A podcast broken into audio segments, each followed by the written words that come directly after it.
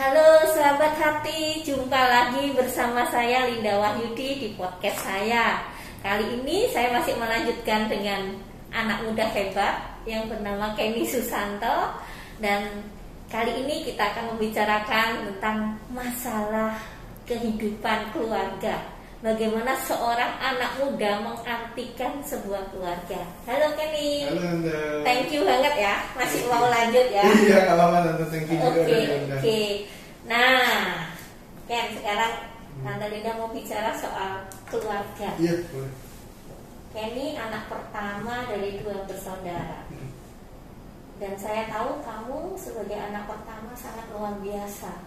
Sehingga Kiki adikmu begitu mengidolakan sosok kuku, ya. Nah, saya juga ingin tanya, apa sih artinya seorang mami bagi kamu? Seorang mami, itu ya mamimu. Iya, tafsiran orang kan beda-beda cara memandang. Kalau untuk Kenny pribadi, mami itu segalanya. Dalam artian, karena dari awal, dari kecil juga emang dekatnya sama mami, dan tambah besar semakin dewasa itu semakin dekat justru sama mami. Aku tipe anak, atau kita tipe anak dan orang tua yang aku terbuka untuk segala macam apapun yang aku alami, aku rasakan. Bahkan dari waktu aku SMP, pertama kali aku dekat sama cewek pun, orang pertama yang aku kasih tahu pasti mami. Saat aku pacaran, orang pertama kali aku kasih tahu tuh mami. Saat aku melakukan apapun pertama kali, ya pokoknya ngapa-ngapain aku selalu cerita, selalu terbuka. Karena aku yakin dan aku percaya kalau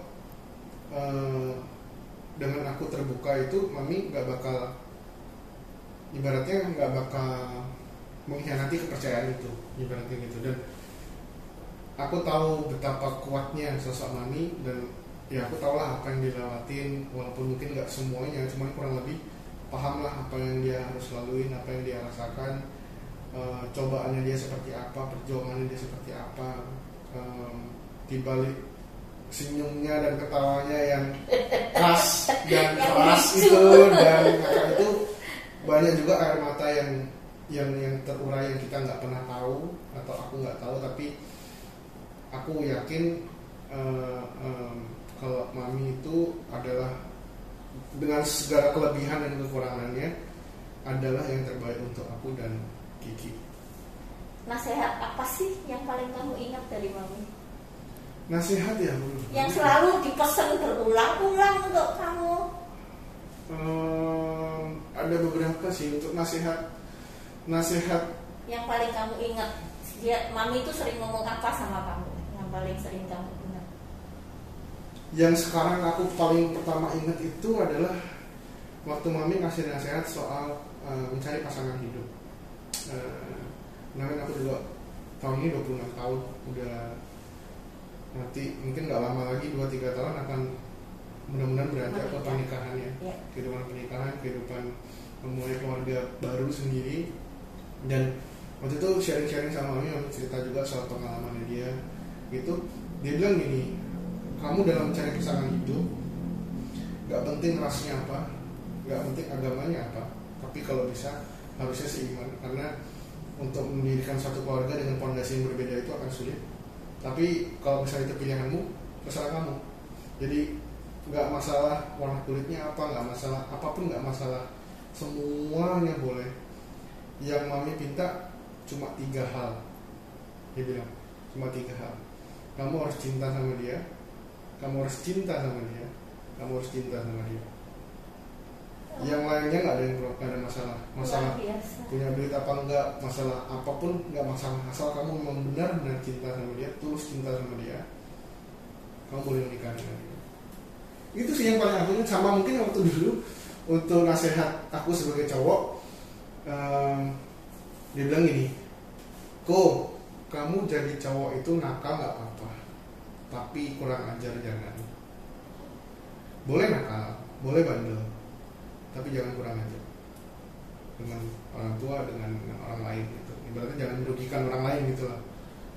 Itu sih yang lumayan juga melekat, itu dari aku mungkin SD atau SMP gitu ya. Nggak apa-apa bandel, nggak apa-apa, cerita aja sama mami, yang penting cerita sama mami, bandel nggak apa-apa, yang penting nggak boleh kurang ajar gitu.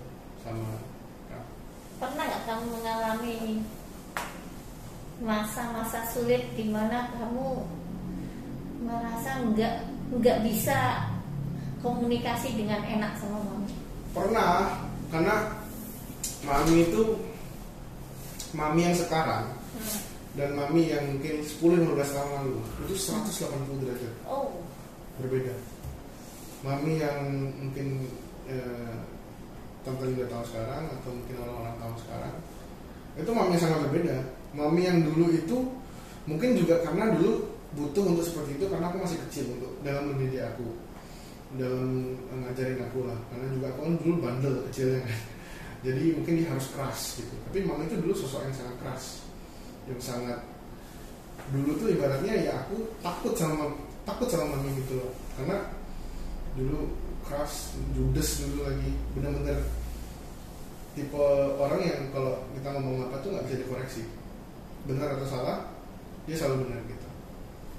Nah dulu sempat kayak gitu, jadi sempat agak kurang itu, tapi titik baliknya itu ada satu kejadian, dan aku juga sempat udah cerita ke mami kok, mami tahu mami ingat. Satu kejadian waktu itu aku lagi pergi, aku sama Kiki sama William, anaknya Tante Pauli. Tante Pauli sama mami di depan, ingat banget di mobil. Pergi kemana aku lupa. Tapi kan dulu aku sama Kiki itu kan selisih 5 tahun. Mungkin kalau sekarang ketemu kan ya udah kayak seumuran gitu. Tapi pada waktu misalnya aku lupa umur berapa, mungkin aku 10 tahun dari 5 tahun kelihatan. Kan berasa, kelihatan banget kan perbedaannya. Dan aku memang orangnya waktu kecil itu usil, emang jahil ya. Sama Kiki biasanya itu jahil, ya, sama adik itu jahil ya. Jadi mungkin stigmanya waktu itu pada itu mami, aku emang ya usil gitu ya. Nah pada waktu itu tuh Kiki nangis karena masalahnya apa aku lupa. Tapi tanda kutip yang salah itu bukan aku, dia yang salah, dan aku tidak melakukan sesuatu yang kelewatan. Nah kan mami sama Tante Pauli di depan, Tante Pauli nyetir, mami di kursi penumpang, nggak lihat ada saksinya William nih, ada William. Terus pokoknya intinya mami tuh marah besar, mungkin waktu itu dia juga lagi bad mood atau lagi apa, aku nggak tahu kan, intinya marah besar banget. Pokoknya kayak kamu tuh keterlaluan, jadi koko, ini adik dibikin nangis gini terus gitu kan. Aku juga sakit hati, aku juga itu kan loh, aku nggak ngapa-ngapain, aku kayak gini gitu. Terus kok aku yang dimarahin, kok aku di situ mikir kok selalu aku yang disalahin sih, kayak mami lebih sayang sama Kiki, mami lebih gini, mami pilih kasih gitu kan. Terus aku ingat banget waktu itu aku nggak tahan, diajak masuk pulang kan, diturunin pulang ke rumah, diajak masuk ke kamar itu, aku ditampar sama mami. Aku ingat banget, terus aku ngomong gini, ya udah kalau misalnya nampar aku bisa bikin mami happy, tampar aja lagi. Aku ngomong gitu, kalau misalnya nampar aku bisa bikin mami happy, bisa bikin mami tenang, tampar aja aku lagi. Kan bikin kanan kasih bikin, tampar aja lagi. Terus dia keluar kamar, terus aku nangis tuh di kamar, nangis sejadi-jadinya di kamar gitu, karena merasa nggak adil gitu kan, merasa aku tidak, merasa apa ya, merasa dicurangi, merasa dikhianati gitu loh. Terus malamnya William cerita ke mamanya, tadi itu kejadian sebenarnya itu begini. Terus Tante Pauli telepon ke mami, kasih tahu kejadian sebenarnya.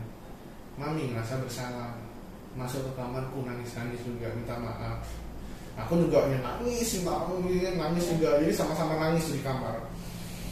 Dari titik itu dah, sesuai ingatanku ya, sesuai memoriku, dari titik itu lah mami berubah 180 derajat menjadi yang sekarang orang-orang kenal, orang-orang tahu gitu. Mami yang lebih mau mendengarkan orang lain, dia jadi orang yang lebih lebih kalau misalnya dia salah, dia lebih bisa mengakui kalau dia salah. Oh iya mami nggak tahu, sorry, oh gini.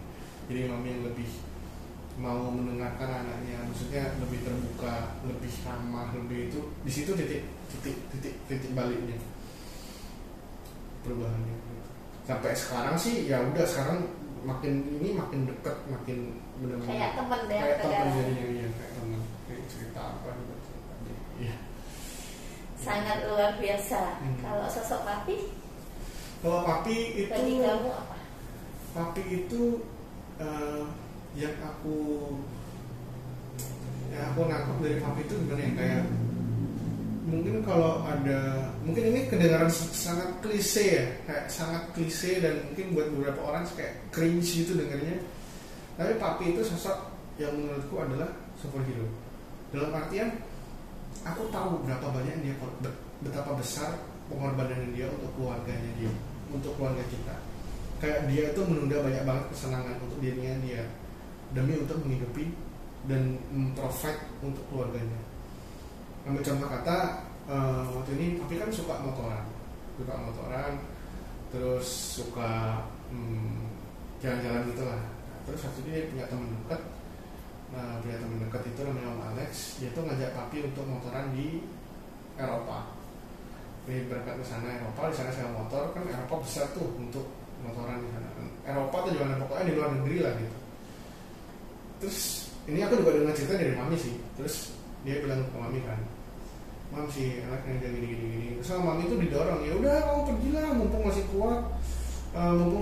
kuat, masih bisa gini, nggak usah hemat-hemat banget, duit ada, nikmatin hasilmu gitu loh, untuk seneng-seneng.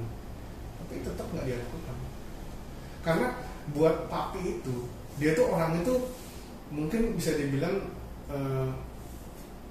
ada plusnya ada minusnya. Plusnya semuanya harus siap, tapi minusnya terlalu jauh, mikirnya itu terlalu jauh ke depan gitu kayak. Jadi kurang bisa menikmati masa sekarang mungkin ya. Jadi intinya dia nggak pergi karena mungkin waktu itu dia masih mikirin, oh anakku yang di kuliahnya belum selesai, yang kecil masih nanti harus sekolah, masih harus kuliah, masih harus apa, masih perjalanan masih panjang untuk kebutuhan yang belum kelihatan gitu. Dan dia nggak pergi. Lain dari contoh-contoh kayak gitu, mobil kayak aku yakin kalau dia mau beli mobil yang tanda kutip mungkin lebih mahal dari yang sekarang dia punya itu bisa. Dia mau punya tas, kan dia hobi tas, dia mau beli tas yang lebih mahal dari sekarang dia punya itu bisa. Tapi ya mungkin emang orangnya juga nggak suka belanja yang mahal-mahal. Tapi alasan lainnya juga aku yakin pasti dia mikir untuk keluarganya, untuk pokoknya harus bisa provide. Perjalanan masih panjang nih, dia bilang dia lah. Dia nggak mau leha-leha sekarang, nanti di belakang keteteran gitu. Jadi aku yakin apapun yang dia lakukan, mungkin kadang-kadang ada pro dan kontra di keluarga kita ya. Oh gini kok gitu, tapi aku yakin motivasinya itu baik dan pasti untuk keluarga. Pernah nggak ngalamin masa-masa sulit relasinya dengan waktu ini? Enggak sih. Tapi emang dari dulu kalau aku sama papi mungkin beda kan. Kalau laki sama laki-laki kan mungkin kurang bisa ngobrol hati ke hati gitu. Untuk sesekali ada sih memang kalau kita ngobrol itu benar-benar heart to heart, ngomong benar-benar serius ada, cuman nggak sesering itu. Dari kecil sampai sekarang udah gede masih udah mendingan sih, karena kan topik yang bisa diomongin lebih banyak. Itu kan biasanya bapak kan nggak gitu suka basa-basi ya, lebih to the point lah orangnya, apalah maunya ngomong apa biasanya gitu. Di rumah maminya ngomong iya yeah. Kalau Tante Linda semua itu kasih tahu anakku iya yeah. Nanya kabar waktu aku di sini juga nggak, papi nggak pernah telepon aku langsung, kalau tanya lewat mami. Jadi kan biasanya aku kalau dulu di Sydney teleponan sama mami itu bisa sejam 2 jam gitu kan. Terus dan itu udah selesai tutup telepon baru udah papi gimana sih Kenny gini. Ternyata sama-sama iya rata-rata kayak gitu. Nah, sekarang kan Kenny sudah 1,5 tahun nih kerja ikut papi. Apa yang kamu bisa lihat dari papi? Teladan ya, apa yang bisa kamu lihat? Banyak. Yang bukan cuma aku doang yang lihat, tapi hampir semua orang yang di lingkungan pekerjaan kita, dan hampir semua orang yang pernah ketemu sama papi itu selalu ngomong hal yang sama. Dia ngomong ini, gila ya papa lu, hebat. Dia udah tua gitu, masih semangatnya masih tinggi sekali, masih energinya masih besar sekali, masih sehat, masih fit. Gila udah umur 60 tahun masih mau ngelakuin hal-hal seperti itu yang sebenarnya bisa tinggal suara buah, tapi dia masih melakukan. Itu sih ada yang paling utama yang aku lihat ya dari tempat kerja gitu kayak. Dan kadang-kadang kalau aku melihat diriku sendiri juga kadang-kadang aku malu gitu loh. dia bisa lebih kayak gitu ketimbang aku yang masih muda gitu. Itu sih yang aku masih apa ya, mau mengacu ke arah sana gitu, cuman kan semua butuh proses ya. Jadi aku masih mau, aku masih mungkin masih diproses lah untuk menuju ke sana. Tapi itu teladannya. Kayak mungkin banyak di antara yang nonton atau yang dengar podcast ini kan menebak-nebak kerjanya. Tapi ya sekarang kalau terusin itu apa? Kita itu perusahaan sekalian promosi lah. Ya, kita itu perusahaan distribusi. Jadi barang-barang yang kita distribusi itu tidak jauh dari otomotif. Lebih tepatnya perlengkapan untuk otomotif gitu. Jadi misalnya produk utama kita aki mobil, motor, bisa buat truk, bus, traktor, segala jenis aki. Terus kita main di oli juga, distribusi oli. Jadi kita jual ke toko-toko gitu loh. Jadi toko yang jualin ke end user. Jadi kita nggak jualin langsung ke end user. Walaupun ada juga end user yang beli dari kita, tapi sedikit jumlahnya. Banyakan kita supply ke toko. Aki juga. Aki, oli, ban dalam, ada busi, ada minyak rem, ada cairan pembersih. Pokoknya hampir segala jenis yang berhubungan dengan mesin dan motor, mobil itu kita ada. Jadi seperti kantor distribusi. Kantor distribusi. Nggak buka langsung. Di bawah ada jadi dua lantai. Lantai atas itu kantor distributor, lantai bawah itu retail. Ada bengkel juga, ada bengkel untuk mesin, bengkel mesin. Khusus motor dan khusus mesin gitu, untuk engine performance, untuk performa mesin itu bisa modifikasi atau bisa disetel, kalau bahasa bengkelnya bisa diset di bengkel itu di lantai bawah, lantai 1. Itu semua papi yang bawain, itu papi semua yang di bawahnya, papi semua. Bagaimana ngawasin ada bengkel, ada distributor? Ya karena sekarang dulu awal kan emang sangat terpecah kan, tapi harus ngawasin bengkel, ngawasin atas. Cuman memang sebenarnya yang bengkel itu nggak perlu seketat distributor ngawasinnya, karena kita distributor kan kita bermainnya itu masalah piutang kan, kita ngutangin orang, kita ngasih barang, itu yang harus dikontrol dengan ketat.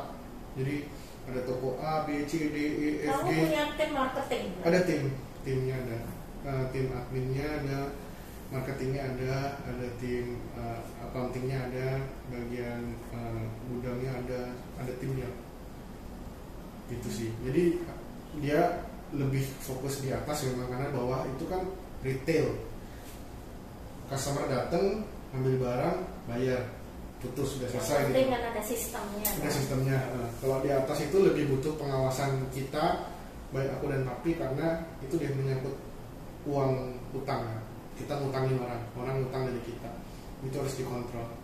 Toko ini udah jatuh temponya berapa lama, mau order lagi, kasih barang apa enggak, atau harus lunasi dulu, gitu deh. Jadi realnya tugas full. Realnya itu bantu di operasional sebenarnya. Bantu marketing nyeles juga. Aku turun juga ke lapangan ke toko-toko, nyeles, nawarin barang, marketing, promosi, bikin spanduk untuk bikin bahan promosi untuk toko, desain, bikin itu masuk kerjaanku juga, ngawasi penjualan juga, program tiap tahun kita ada program penjualan itu, kasih info ke toko, follow up ke beberapa toko yang gede-gede itu aku yang follow up, gitu sih. Kamu punya jam kantor? Ada jam kantor. Kamu juga ikutin jam kantor? Ikutin jam kantor ya. Dari jam masuk itu 8.20, pulangnya itu 4.30. Senin sampai Sabtu. Hari Sabtu jam 4. Kamu masih bisa menyalurkan hobimu? Masih bisa, karena ya itu mungkin kemewahan yang aku dapat menjadi karena apa, menjadi anak dari owner perusahaan yang sekarang aku kerja. Ini kemewahannya adalah saat misalnya sekarang ini kayak aku mau take podcast, atau aku take podcastku sendiri, atau misalnya berapa kali ada job foto, video, aku bisa izin. Dan papi sih support, papi selalu support gitu. Kalau misalnya ada apa-apa, bahkan misalnya ada ada misalnya teman lama banget nih datang nih, misalnya teman lama datang cuma sehari dua hari, harus anterin misalnya nemenin dia ngopi makan, aku izin itu dikasih apa? Sorry, ini nyerempet yang privacy. Kamu digaji? Digaji seperti karyawan. Digaji seperti karyawan, seperti biasa, seperti ya kayak yang lainnya gitu. Jadi papi benar-benar hebat ya, nyiapin kamu dari bawah. Iya. Jadi kayaknya itu yang mau dia tuh selalu bilang gini, ujangan yang dia kasih itu selalu bilang, jadi pemimpin yang baik itu kamu menjadi pengusaha owner, nanti direktur yang baik itu kamu harus tahu semua dari bawah sampai atas. Itu jadi harus ngawatin semuanya, harus tahu pokoknya. Walaupun nggak usah harus jago banget, misalnya accounting ya nggak usah harus jago banget, tapi paling nggak tahu gitu, paling nggak ngerti urusan misalnya perpajakan ya nggak harus pinter gitu, tapi paling nggak kamu mengerti, paling nggak kamu bisa ngerti lah, bisa ngawasin gitu. Dan itu memang dipersiapkan sama Pak, artinya kamu diajarin gitu. Diajarin ya pelan-pelan ya, aku nggak tahu kan, aku nggak tahu rencananya Papi itu stepnya, oh habis dari sini bawa ke sini atau bawa ke sini atau bawa ke sini, aku nggak tahu. Tapi ya selama ini aku berasa dari 1,5 tahun ini diajarin untuk, wah pertama tuh sini dulu, nanti dikasih tanggung jawab untuk nih, kayak udah siap kasih tanggung jawab lebih gede lagi, udah siap kasih tanggung jawab lebih gede. Setahunnya Tante Linda, tapi kan dulu sering keluar kota, kalau sekarang nggak? Nggak pernah, dulu kan di dalam kota kan waktu masih di Suzuki, dulu dalam Suzuki kan punya di Bali ada dua, di Jakarta adiknya Papi, omnya Kenny juga ada di Bekasi, ada 2 atau 3, di Lampung dulu ada 1, jadi sering kontrol. Kalau sekarang kan Suzuki-nya udah tutup, jadi bisnisnya ini aja. Nah, sekarang itu kalau nasihat kehidupan yang Papi sering kasih apa? Nasihat kehidupan ya?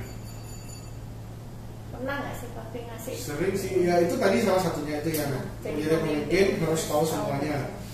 Terus yang dia sering bilang itu mengenai keluarga itu kamu nggak pernah dikasih tahu, nanti kalau berkeluarga begini kayak. Oh sering, kalau itu sering sama Papi dan Mami bilang selalu, kalian itu cuma berdua, kalian itu harus akur.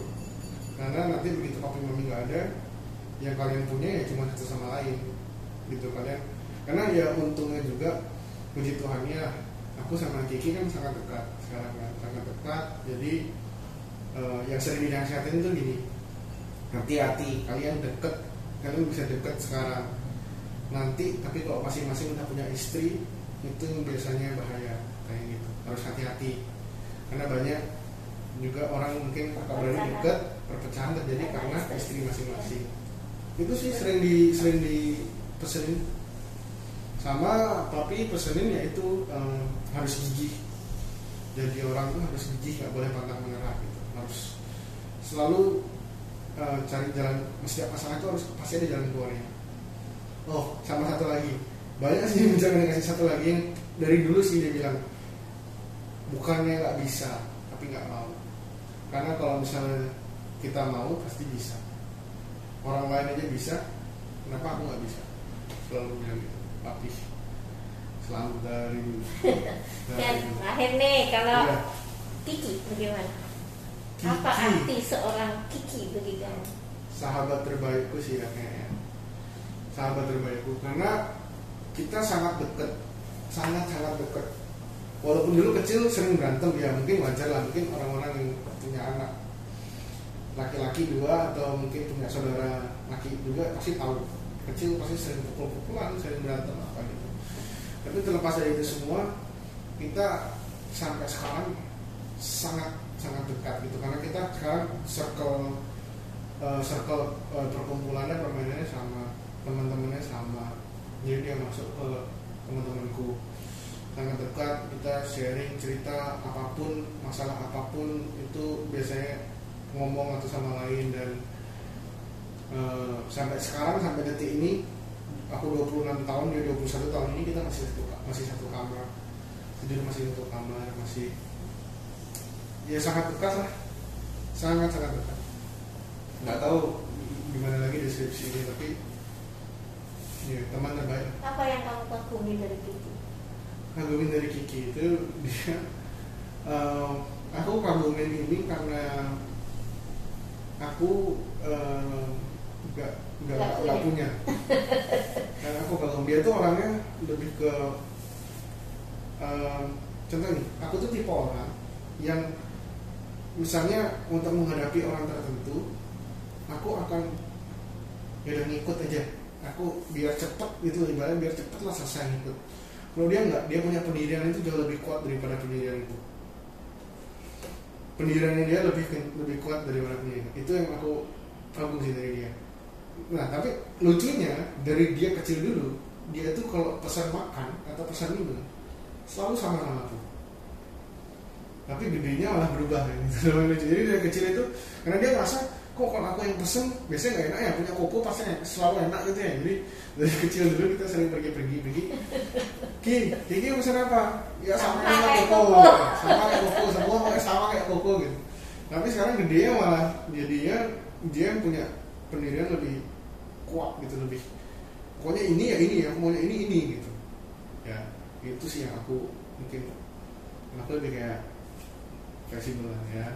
Kadang-kadang itu aku mikir kayak ada masa di mana kita butuh seperti itu, mungkin ada di masa kita butuh seperti ini.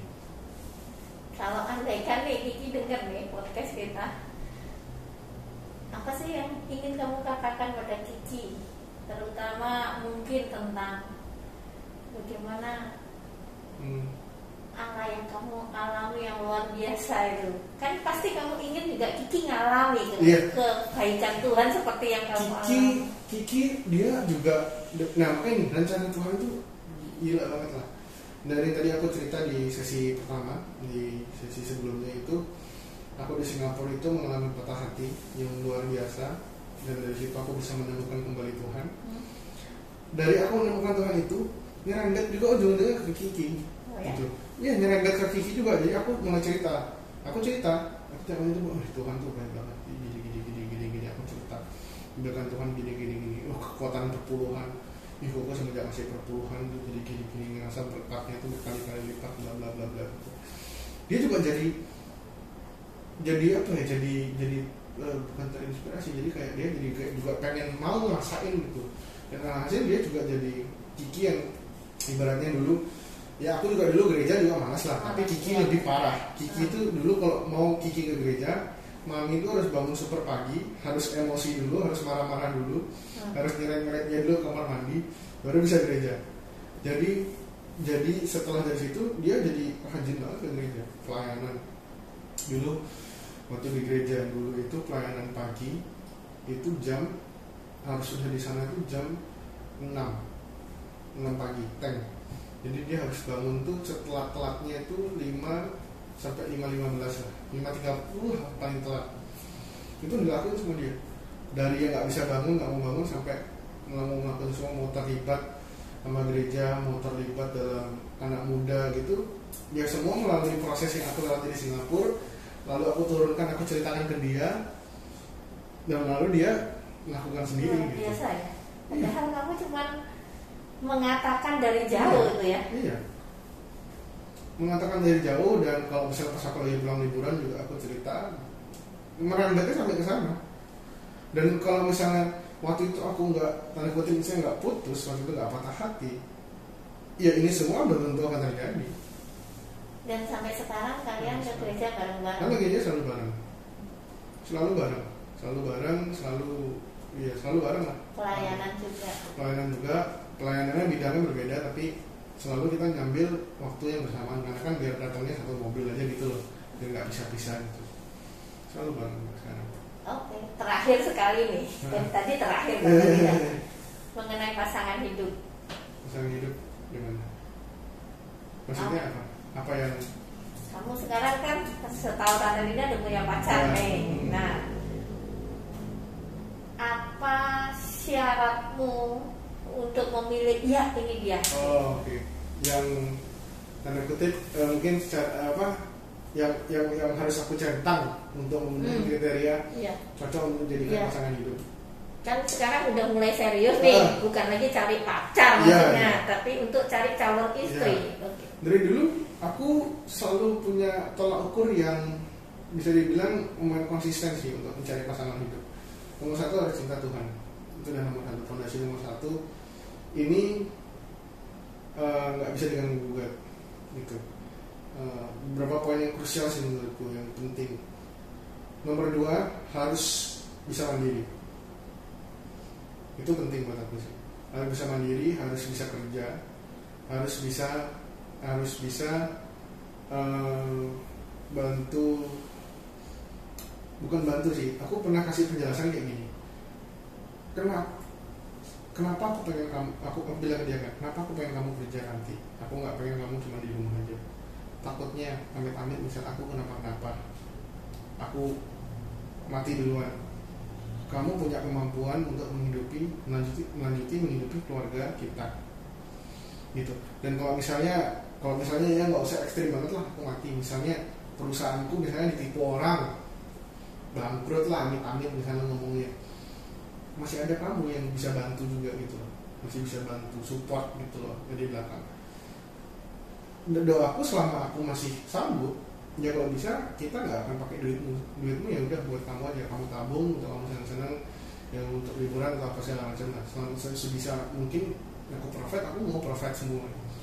Tapi ini cuma buat jaga-jaga aja gitu, just in case. Dan juga yang aku lihat dari mamanya teman-temanku, maksudnya bukan tanpa bermaksud untuk menjelekkan atau apa. Kalau orang nggak kerja itu banyakan mumet gitu, jadi banyakan mikirnya kemana-mana, negatif thinking, mikir ini mikir itu, karena nggak ada yang dipikirin, nggak ada yang dikerjain, nggak ada yang dipikirin. Dan aku nggak mau punya pasangan hidup kan seperti itu. Jadi kerjaannya ngabisin duit, nongkrong apa ini, aku nggak pengen gitu. Aku pengennya ya udah kita sama-sama produktif gitu, walaupun kamu cuma di rumah aja. Misalnya nanti ngurus anak ya tetap produktif kan. Zaman sekarang untuk kita kerja dari rumah itu kan sangat banyak sekali pilihannya.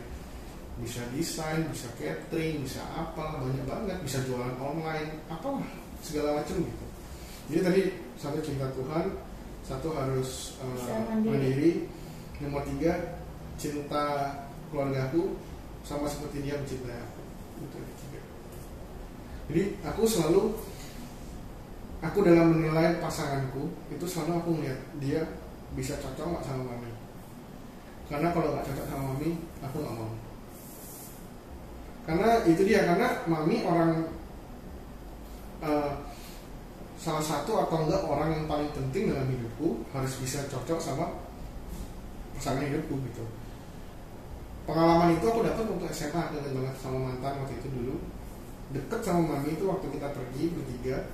Terus aku di belakang gitu kan, dia jalan di depan gitu, ngobrol, ketawa-ketawa, bercanda gitu, rasanya seneng sekali ya. Aku rasanya, kok happy banget, cuma ingat itu doang, happy banget. Semenjak saat itu aku putuskan, siapapun yang jadi pasanganku nanti, pacar ataupun apalagi pasangan hidup, harus bisa dekat sama aku, harus bisa klop. Kalau dia cocok, kalau nggak cocok aku nggak mau. Gitu aja. Ya, dan bisa sayang sama Kiki, bisa sayang sama Pauli, seperti dia sayang sama aku. Apakah mungkin karena kamu melihat mamimu tipe pekerja keras, maka mungkin dari kecil kamu sudah terinstal bahwa seorang istri ya harusnya seperti itu. Tapi itu ya, itu memang itu faktor besar. Tapi ada faktor lainnya. Dari waktu itu aku sempat baca buku, dia bilang gini, dia percaya bahwa perempuan yang cerdas akan menghasilkan anak-anak yang cerdas. Maksudnya bukan berarti perempuan yang tidak bekerja itu tidak cerdas ya. Yeah. Tapi tidak semua perempuan yang tidak bekerja itu tidak cerdas. Tapi aku yakin semua perempuan yang bekerja itu cerdas. Bagaimana dia mengolah waktu, emosi, skillnya, kemampuannya itu cerdas. Dan aku yakin, aku setuju dengan kata-kata di buku itu. Perempuan yang cerdas akan menghasilkan anak-anak yang cerdas gitu. Karena bagaimanapun juga nanti waktu aku punya anak, yang bakal lebih banyak spend waktu paling nggak untuk ngajarin atau apa itu pasti akan sama ibunya, biasanya sama mamanya kan. Akan lebih banyak lah waktunya gitu, walaupun ya aku juga pasti ikut tampil ini, cuman sama ibunya akan lebih banyak gitu. Jadi aku percaya itu, karena aku mau anak-anakku nanti juga cerdas, jadi aku harus pilih ibunya harus yang cerdas, harus yang mau punya skill, punya bisa beraktivitas, bisa mengatur waktu, itu tadi Tante bilang mengatur waktu, mengatur emosi dan lain-lain. Kenny, boleh saya tambahin satu hal? Ya. Mungkin pesan dari Tante Linda, karena ini nasihat yang tak kasih ke Aldi sama Gaby. Iya. Kamu tadi bilang perempuan yang cerdas akan menghasilkan anak-anak yang cerdas, ya. Perempuan yang bahagia akan menghasilkan anak-anak yang bahagia. Setuju. Jadi kalau kamu pengen anak-anakmu bahagia, kita harus bahagia. Kamu bahagiakan istri. Iya. Gitu. Karena zamannya Tante dulu, orang tua ini sering salah, maaf, salah dalam tanda petik, selalu menginginkan anaknya sukses. Tidak salah sih, tapi sebetulnya bukan itu. Yang harus kita inginkan adalah anak-anak kita bahagia. Sukses itu bisa, ukuran dunia itu beda dengan ukuran masing-masing orang. Tapi kalau bahagia itu dari hati. Jadi saya menasihatin anak-anak saya atau klien-klien yang datang ke saya, selalu saya mengatakan kalau kamu ingin anakmu bahagia, bahagia itu adalah sebuah kesuksesan loh, maka kamu harus bahagia. Kalau seorang ibu atau seorang bapak tidak bahagia, dia akan menghasilkan anak-anak yang tidak bahagia. Setuju? Setuju. Jadi akhir dari pertemuan kita adalah sesuatu yang bagus. Anak-anak muda, kalau kalian ingin mendapatkan anak-anak yang kalian bentuk dari sebuah keluarga kecil itu bahagia, maka bahagiakan diri kalian. Sampai jumpa, Kenny. Thank you semua. Thank you semuanya. Sampai jumpa.